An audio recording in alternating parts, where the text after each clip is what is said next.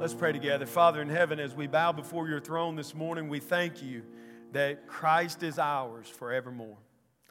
That is our hope in this life and the next. And Father, we pray that as we go into your word now in Ecclesiastes, that you would open to us the truth, both of the oppression and the hardness of this life, and the only hope that can be found, and that is the hope found above the sun, where you are seated at the right hand of the Father, Jesus let us cling to you. It's in your name we pray. Amen.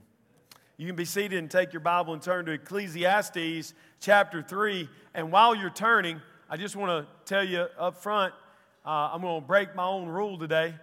uh, when, when I got into the ministry years ago, I found one thing to be true, and that is that bringing up football on Sunday in the South is divisive. But I think we can all agree to this, and that is go Gamecocks. you know, for eight years, we've had the pleasure of ministering to the team, and you guys have done that, and we've seen athletes uh, baptized. We've baptized about 12, 13 kids now on the team over the years. We've ministered to coaches and their families. They're not with us today because they're still in Tallahassee because when you win a game at midnight, you stay the night, you know, and you take some of that $400,000 and put it to good use. but here's the deal um, you've been a part of ministering to that team for a while. And many of you attend games there and, and you see the guys around town and you can encourage them. And so I don't mind breaking my own rule. But I just had to get that out of the way. And some of them are watching us and they're getting a chuckle out of that. I'm sure I'll get text messages. Ecclesiastes chapter 3, verse 16. The Bible says, Moreover, I saw under the sun that in the place of justice, even there was wickedness. And in the place of righteousness, even there was wickedness. I said in my heart, God will judge the righteous and the wicked, for there is a time for every matter and for every work. I said in my heart, with regard to the children of man, that God is testing them that they may see that they themselves are but beasts. For what happens to the children of man and what happens to the beast is the same. As one dies, so dies the other. They all have the same breath, and man has no advantage over the beasts, for all is meaninglessness. All go to one place, all are from the dust and to dust all return. Who knows whether the spirit of man goes upward and the spirit of a beast goes down into the earth? So I saw that there is nothing better that a man should rejoice in his work, for that is his lot. Who can bring him to see what will be after him? Again, I saw all the oppressions that are done under the sun. And behold, the tears of the oppressed, and they had no one to comfort them. On the side of their oppressors, there was power, and there was no one to comfort them. And I thought the dead who are already dead more fortunate than the living who are still alive. But better than both is he who has not yet been and has not seen the evil deeds that are done under the sun. Then I saw that all toil and skill in work come from a man's envy of his neighbor. This also is vanity and a striving after wind. The fool folds his hands and eats his own flesh. Better is a handful of quietness than two hands full of toil and a striving after wind. Today, I want us to look at the justice of contentment. The justice of contentment. You know, since the Garden of Eden, things have been imbalanced in this world. And if you remember in Ecclesiastes, the focus of the writer of Ecclesiastes is to focus not on the hope of eternity, but rather to focus under the sun under the sun, there is injustice, he's saying in our passage. Under the sun, things are not balanced as they should be. Under the sun, there's this unrighteousness, even in the place of those who are to bring right decisions, like in a court of law. That focus is no different than the focus he's already had in other passages leading up to this one. As we've seen, the writer has a very negative view of this world. And I said it started in the Garden of Eden because it started when we sinned, when man chose to be his own God rather than to worship the only living God. The world became broken. It's broken, and here's the reality the world and its systems offer no solution, no right solution. Now, in our day, it's no different than in their day, right? If you start back at the garden and you move forward, what you see is a constant refrain, and that is that things are not as they should be. And one of those refrains, we're going to look at several of them today as I walk through and explain this text, and then bring it home, hopefully, in the hope of the gospel. But one refrain that's repeated in the Bible is death. Death itself is not right. When we die, though every one of us will die, lest the Lord come again before that moment, but every man is appointed once to do what? To die. Every man dies. And so, the most naturally, what seems to be the most naturally occurring thing all around us is one of the things that is so broken. And it's why we hurt so much when someone we love dies. No matter we can't escape it. No matter how hard we try, death comes to all of us, rich or poor, smart or ignorant, advantaged or disadvantaged. Death is a great equalizer. We're going to see that in our passage today. Also, the brokenness is seen in injustice. In the place of justice, since the Garden of Eden, there have been those who are unjust. We, it's no different today than it was then. It is unjust when Cain, seeing his brother's offering be accepted by God, killed his own brother. Why? Because sin crouched at the door, God said, and its desire was to rule over him. But his job was to rule over the sin. He didn't do that. And injustice took place. And the blood of Abel fell to the ground and still, as the writer of Hebrews says, cries out, right, for someone to make it right. Make it right. It was unjust. Death, injustice. Injustice spread not just in this one instance in the Bible, but if you look at, at the conquering of the promised land, then we move into the period of the judges. Who's ever read the book of Judges and not walked away thinking, this whole thing is messed up? Even God's people are unjust right? Samson given a job by God to be the great warrior, to lead the people of Israel. What does he do with his position? He, he takes the position and takes for himself a Philistine woman. He would rather have a woman than have the role that God's given him.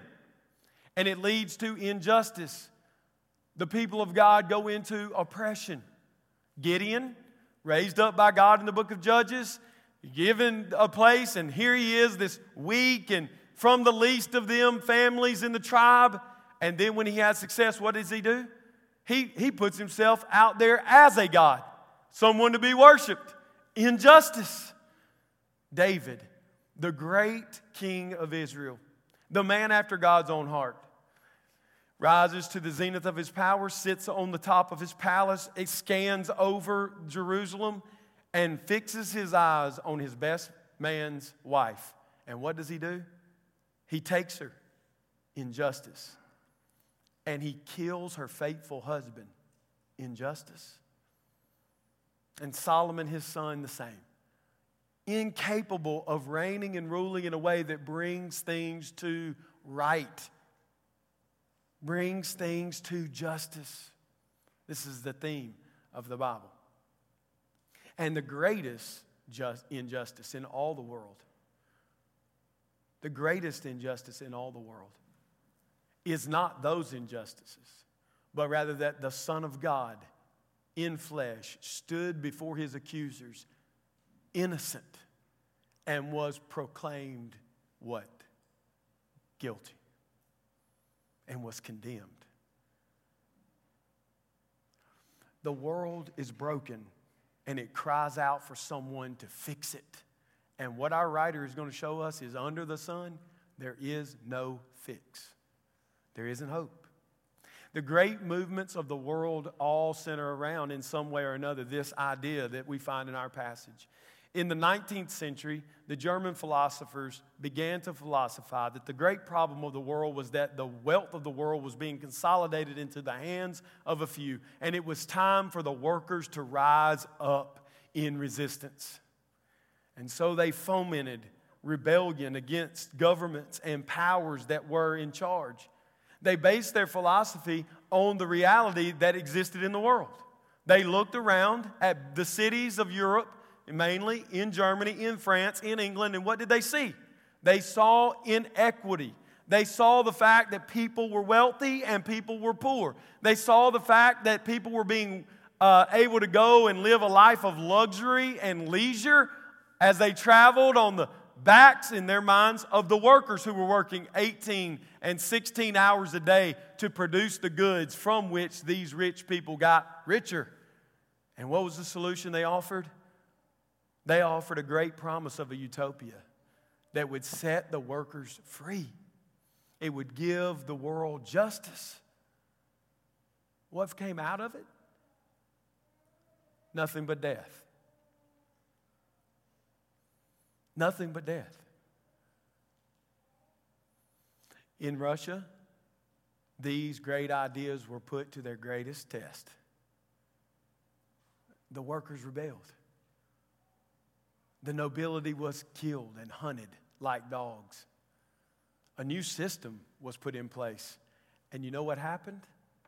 In that great Marxist utopia known as Russia, a few small people gathered all the wealth, and everyone else starved to death. Because the systems of this world cannot fix the problem that we face. And in our day, it is the same. Let me tell you from the start neither the woke theology of the left nor the conservative theology of the right can bring ultimate freedom and justice to this world both of them given full seed will lead to inequity and will lead to injustice. You sit stunned.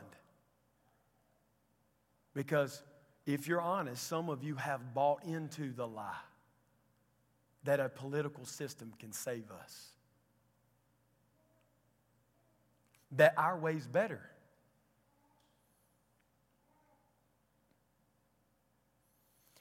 Jesus Christ Himself said, The poor will always be with you. Did He not? He didn't say it in despise of the poor, He said it as a statement of reality. In this broken and fallen world, things will remain broken. They will beg for a solution, and there's no solution under the sun. That's what the writer says in the very beginning of our passage is that injustice runs rampant in this life. Look at verse 16. Moreover, I saw under the sun. There's our phrase. It tells us the text kind of breaks up around this phrase throughout. Under the sun, that in the place of justice, even there was wickedness. Even there was unrighteousness. And in the place of righteousness, even there was wickedness. This is like a proverbial statement, a repetitive theme, a parallel statement. It's not two statements, it's one statement. Where we're supposed to receive the greatest benefit of justice in this world, there sits injustice to face us. I said in my heart, God will judge the righteous and the wicked, for there's time for every matter and for every work. And, and, and in that, we think that we're reading a hopeful statement. That is true, is it not? Jesus says in John chapter 5 that there comes a day when God will judge both the evil for their deeds and the good man, the righteous man, for his deeds. The whole New Testament teaches us that this is the end of all things. In Matthew 25, everyone will stand before the throne of God and be judged on how they live their life, either under the sun or for the one above the sun. Everyone will be judged. The Bible does teach that justice comes. Paul said in Romans chapter 12, Vengeance is mine, says the Lord. Do not repay wrong, for, for, for it is in God's hand that justice will be had. In other words, don't be a vigilante. Don't go out there and try to gain justice for yourself, but rather to submit yourself underneath the injustices of this world, knowing they can only be fixed by God Himself. This is the teaching of the Bible. And he says it, but I don't want you to see it as he's saying it because he believes it. He's rather saying it almost as a mock, I think. A mockery that that is what's supposed to be happening, but God's not doing it. Everywhere I look, there is unrighteousness. A time for every matter, for every work. Chapter 3, verse 1. There is a time for everything. He's back to that same idea. Remember, Corey told us that's not a hopeful statement.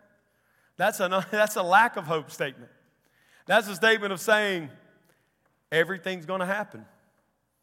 Life's going to happen, death's going to happen. Getting rich is going to happen, being poor is going to happen. War's going to happen and healing's going to happen. These cycles of life and death and riches and poor, they just happen. And he says it here justice and injustice, they just happen. There's no relief, there's no hope. And so the problem he faces here is that injustice runs rampant in this life. It runs rampant. And so where does he go? Well, he finds an answer. Verse 19 says this God, in verse 18, is seen as testing man to show him who he really is, to put him in his place. Why? Because verse 19 says we're just like the animals. We live and we die. We live and we die. Our breath, our life is the same.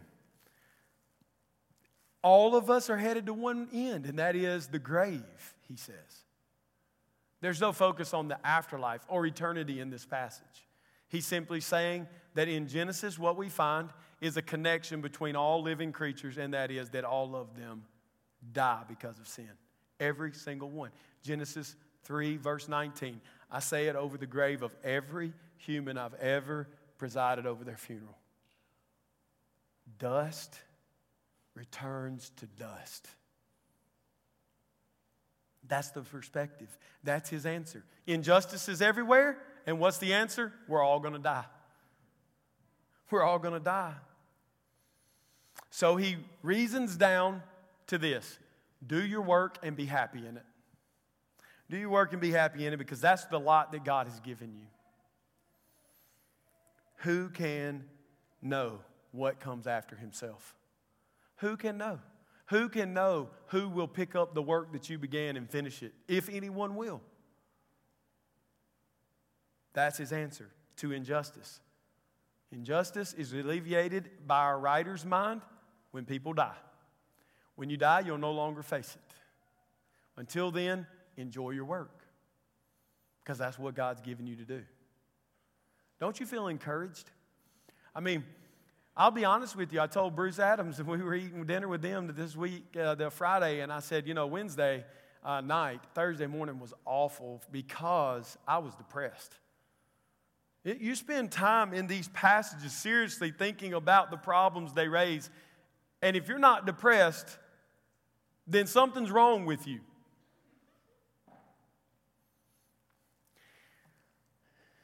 But I want to see a second thing in this passage.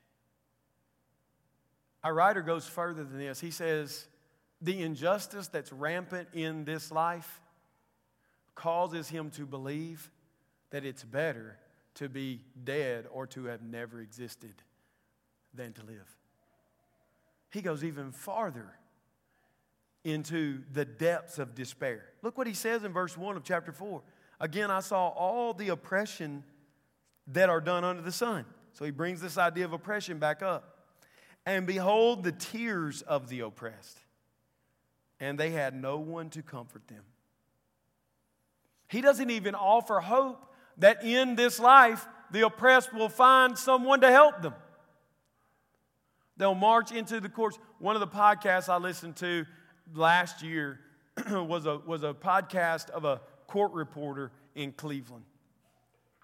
And he followed several young men around and how they were brought through the system and how they sought to find justice in their cases. Now, nobody on the podcast declared that these men were necessarily innocent of what they were tr- actually guilty of. Nobody said that. But here's what he found as he went through the courthouse. First of all, he, he went into Cleveland, and it's one of the largest courthouses in the world. I mean, it's just stack on top of stack, you know, building uh, several stories high with nothing but courtrooms. And it's filled with people, young, disadvantaged, often minorities. It's, it's filled. And there's this cynical spirit in the place. Prosecutors and defense attorneys meeting in lounges saying, Look, I mean, what, what kind of deal can we cut? Let's just cut a deal. Even one of the young men who was actually innocent, he was actually innocent of what he was being charged with. There was a video evidence of his innocence.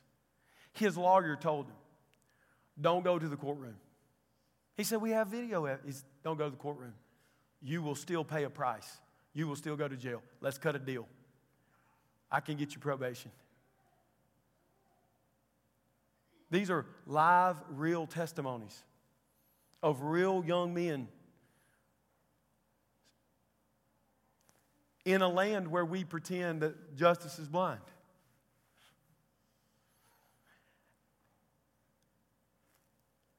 I saw oppression under the sun, and the ones being oppressed had no power, and those doing the oppressing had all the power.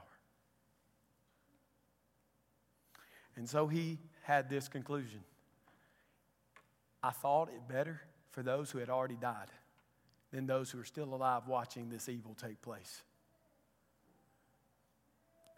And if that is not enough, the nihilism of that statement, if that's not enough, look what he says next. Actually, it's better to have never been born. Job says the same thing, doesn't he? Job, in his wisdom literature, says the same thing. I wish the day that my mother gave birth to me and I drew my first breath had been dark, black, never existed. This injustice, this seeming cyclical injustice of oppression, brings him to the thought that it's better to never have faced this life than to have lived through the injustices of this life. Now, one of the struggles that we have, all of us in here, some of us, not all of us, some of us, is that we've never actually bumped up against this kind of oppression. We've never faced it.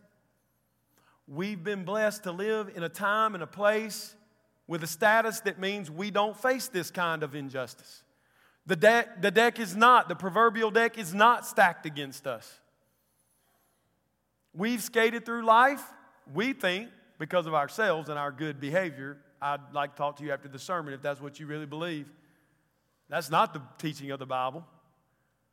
The truth is, we all deserve what we don't get. But then there's a few of you. Some that I might know the stories of, and many I don't know the stories of, that you sit here and you hear this and you say, Exactly. Finally, somebody is talking about my life. It wasn't my fault that I was born into a family on the wrong side of the tracks without parents who cared or loved for me. It wasn't my fault I was born under an edu- uh, education system that offered me no way out. It wasn't my fault that I was brought to a, a country where I didn't speak the language and knew nothing about the cultures. And everything in that culture screamed out to me, You don't belong here. Some of you know exactly what this man is talking about in his writing because he's talking about your life and you have thought it would be better if I was dead, let me back up and say it another way. It would be better if I had never even drew a breath.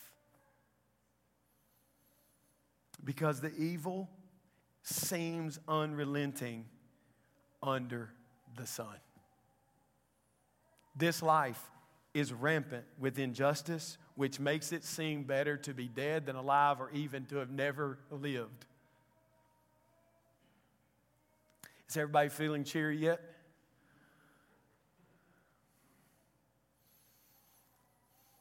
So, why title it The Justice of Contentment?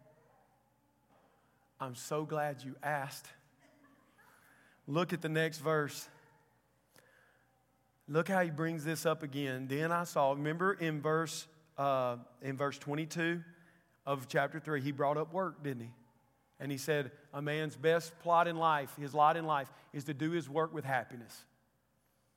Just do his work. And then he brings it up here in verse 4. Then I saw that toil and skill in work come from a man's envy of his neighbor. This also is vanity and a striving after wind.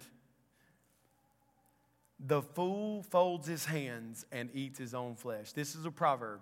It's proverbial writing. The fool folds his hands and eats himself. So the reaction of some to all this injustice, to working and working and working and never getting ahead, to having the system actually stacked against them, is to say, I'm done. I'll just sit back and do nothing. The end of that, the Apostle Paul says in Thessalonians that people that act that way should actually starve. If they don't work, they don't eat. And our writer seems to be pushing the same thing is that if your response to all the evil of the world is just fold your hands and say, man, this is no good, the picture is that you eat your own flesh. You eat up all your savings or all your uh, avenues of getting something to keep yourself sustained in life. And when all of that's dried up, then you consume your own self and it's over. Second thing that we see in the text in the proverb is this that a handful of quietness is better than two hands full of toil and striving after wind. Some people fold their hands and won't work because of the injustice, and others work twice as hard to get twice as much. And he says it's striving after the wind. But listen to me the third way is the gospel way, and it's why the title of the message Contentment in this life can only be found in God's gospel. Better to have one handful with contentment. That word quietness in the New Testament is defined or brought out as contentment. And this is where I want to spend the balance of our time, just describing to you what this passage drives us to in the gospel. Some of you are ready to quit and sit back and say, if big, big brother wants to give me something for free, then I'll just do it. And what I'm telling you is, you will shipwreck your life there. You weren't made to sit with folded hands, you were made to work. Okay? Others of you say, that ain't me. Those poor sots, I'll never be one of them. But you burn the candle at both ends and work 80, 90, 20, uh, maybe some of you more than that, hours a week. And you've got two handfuls of stuff and you know what Jesus says about you?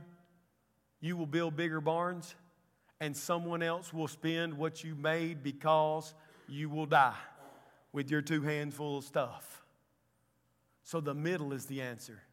It's better to see the injustice of the world and quietly go about your lot in life knowing that God is just, content.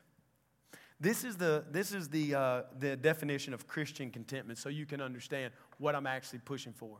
I'm not pushing for laziness.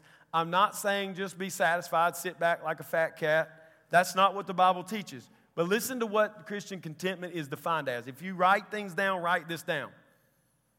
Christian contentment is that sweet, inward, quiet, gracious frame of spirit which freely submits to and delights in God's wise and fatherly disposal in every condition. We'll say it again. Maybe more than once. Because I believe it's one of the biggest plagues on the church today the lack of contentment. We've actually joined the world in oppressing others. There is no mistake in the fact that most seminarians who get pulpits in this, in this world burn out and end their life near shipwreck, if not shipwrecked. And the church's answer is, must have been flawed, something wrong with him. If he'd have just been a better person, I bet he had some kind of secret sin. Never a thought that even the way God's church treats God's people is oppressive. Never thought of it.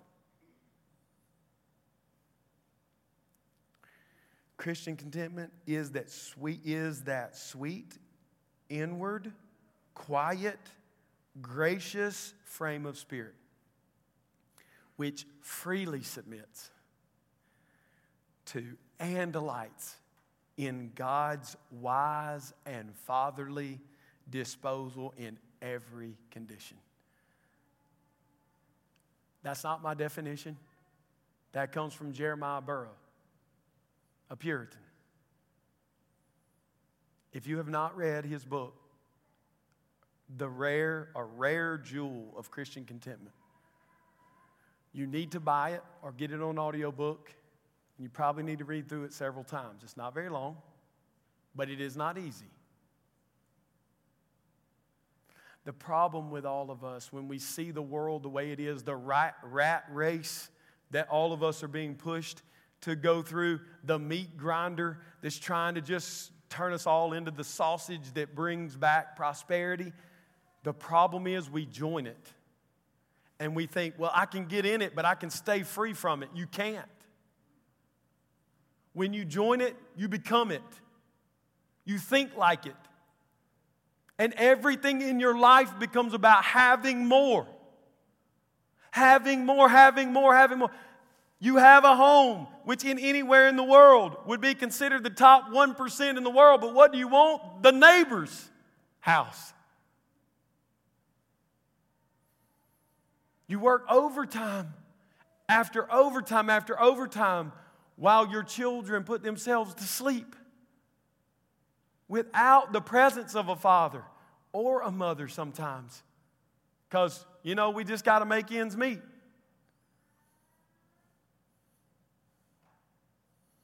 Running and running and running and running to do what?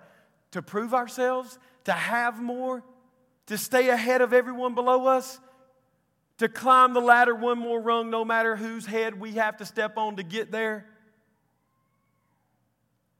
This is the injustice of the oppressor that our writer saw, and he said, I'd rather have never lived than to live this way. Young people, the worst mistake you'll make when you graduate college is to choose where you live based on how much money you can make. You need to choose a place to live that has a godly home for you a spiritual home for you, a community of faith that drives you to know Jesus Christ, not just run the race for more things.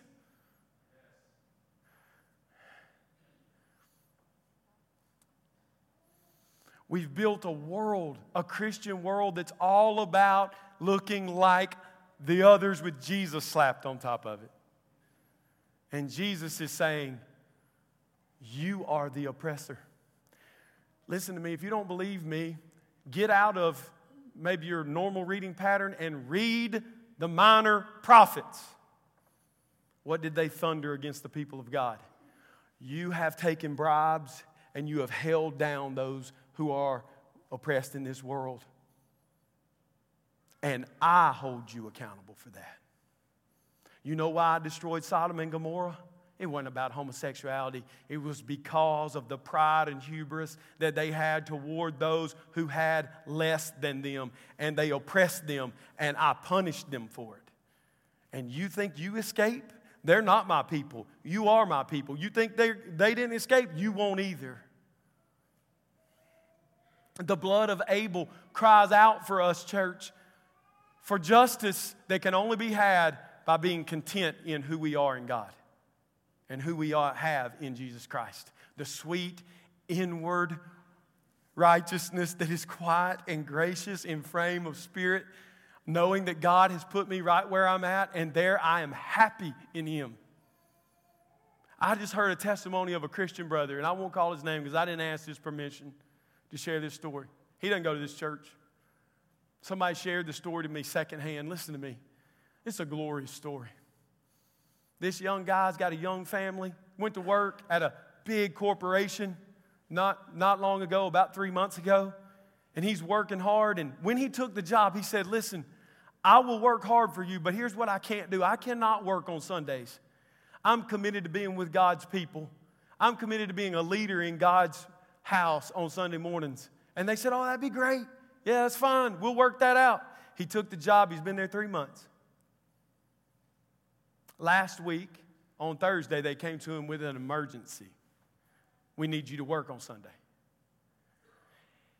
He did it because he was trying to be, you know, helpful to them.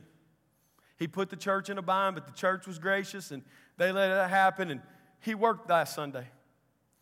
And you know what happened this week? They had a emergency. And praise God for this young guy who, not disrespectfully, but sternly, just looked at him and said, I'm not doing it. I'm not doing it. When I took this job, you told me I wouldn't work on Sundays. And I have commitments to God's people on Sunday, and I'm not working. And you know what that might mean? He might lose his job. But you know what it also means? He's content with where God's got him. Oh, church, if we could grab hold of this for ourselves, it would change our children. It would change our relationship with our wives and our husbands. It would change our relationship with one another. I did not know. I'm getting ready to close. I, I promise I didn't know that my dad was going to be here today.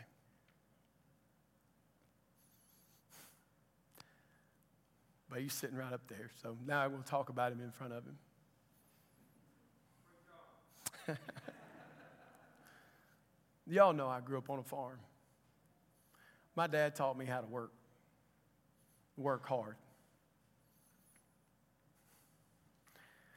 Well, let me tell you, my entire life, I can count on one hand how many times, how many times my dad worked on Sunday.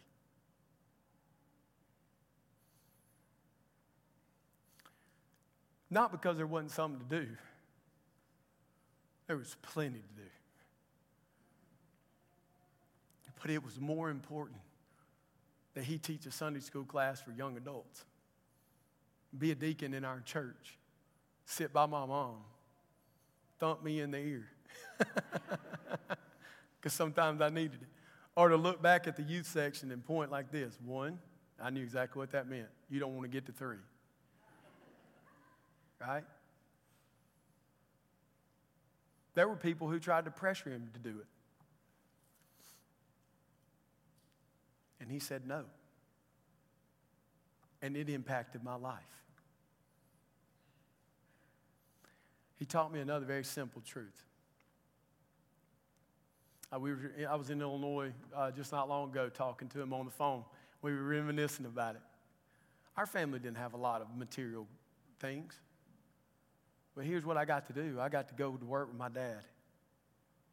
I got to go hunting. I got to go fishing. I got to sit under the shade tree in the barn lot on hot days. I got to sort bolts in the bolt bin. That's the worst job on the farm, right? But, but listen, this is what I'm trying to tell you. Because my dad cared about investing in me, because my dad would sit me on the wheel well of a of a piece of equipment he was working on and say, Tell me what you heard in Bible school, or tell me what you heard in Bible class. And I would tell him stories about the Bible. he always was encouraging that, that that's what matters in life. And you know what was true? He taught me that the rain falls on the just and the unjust, son. When the worms came in the early 90s, guess what they did? They ate our cotton like they did everybody else's. My dad didn't get any earthly re- reward for doing what he chose to do. But here's what happened he got an eternal reward. He got an eternal reward because he raised a family. And that family now is serving the Lord. Could have made more money. Could have worked less hard, maybe. He could have prioritized different things. But I'm standing as evidence of one who says, Thank God he didn't do that. And I'm encouraging you from this text to do the same thing. Don't become an oppressor trying to get one more thing that in the end won't matter because you're going to die just like the beasts of the field.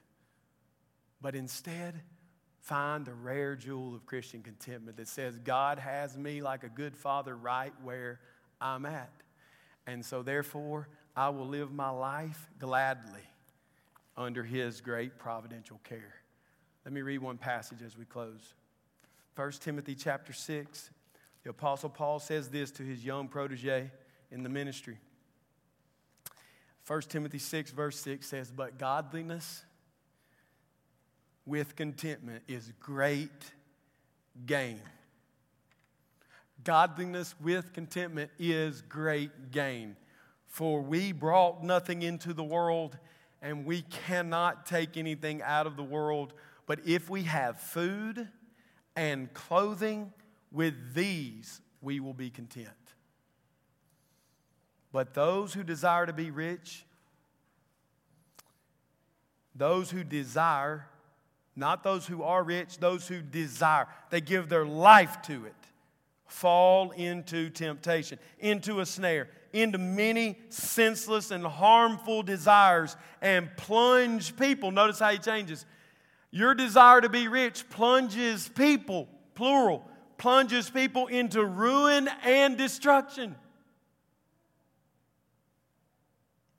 For the love of money is the root of all kinds of evil.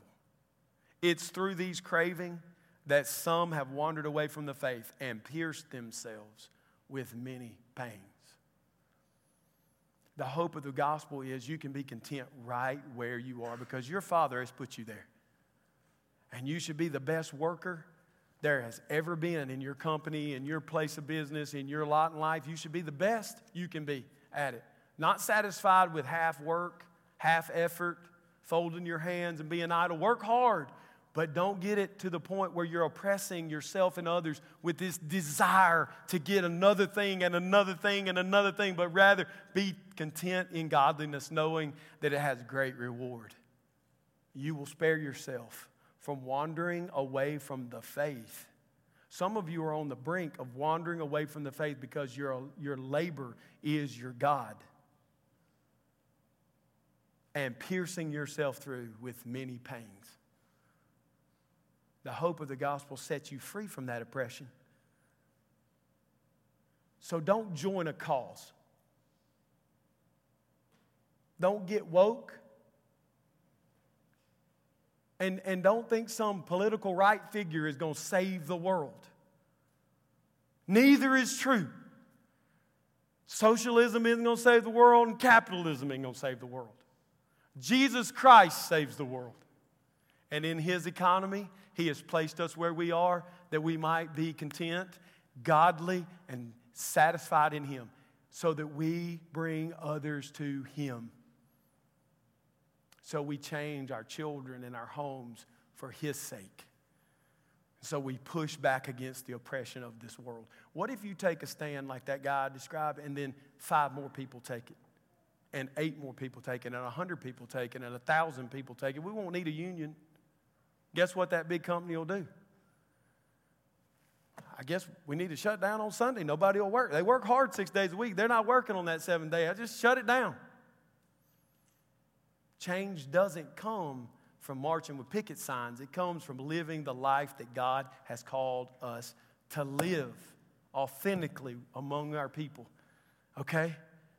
That's the hope of the gospel. Let's pray together. Father, as we close this time in your word, and we've been faced with our own sin in this area, and I know many of us have been convicted, even depressed. I've been depressed, and yet, as only you can, your word and your truth has now brought freedom to my life, joy.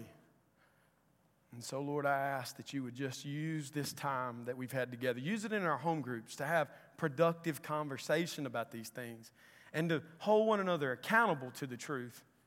And Father, that you would change us, that we might be change agents in your kingdom for your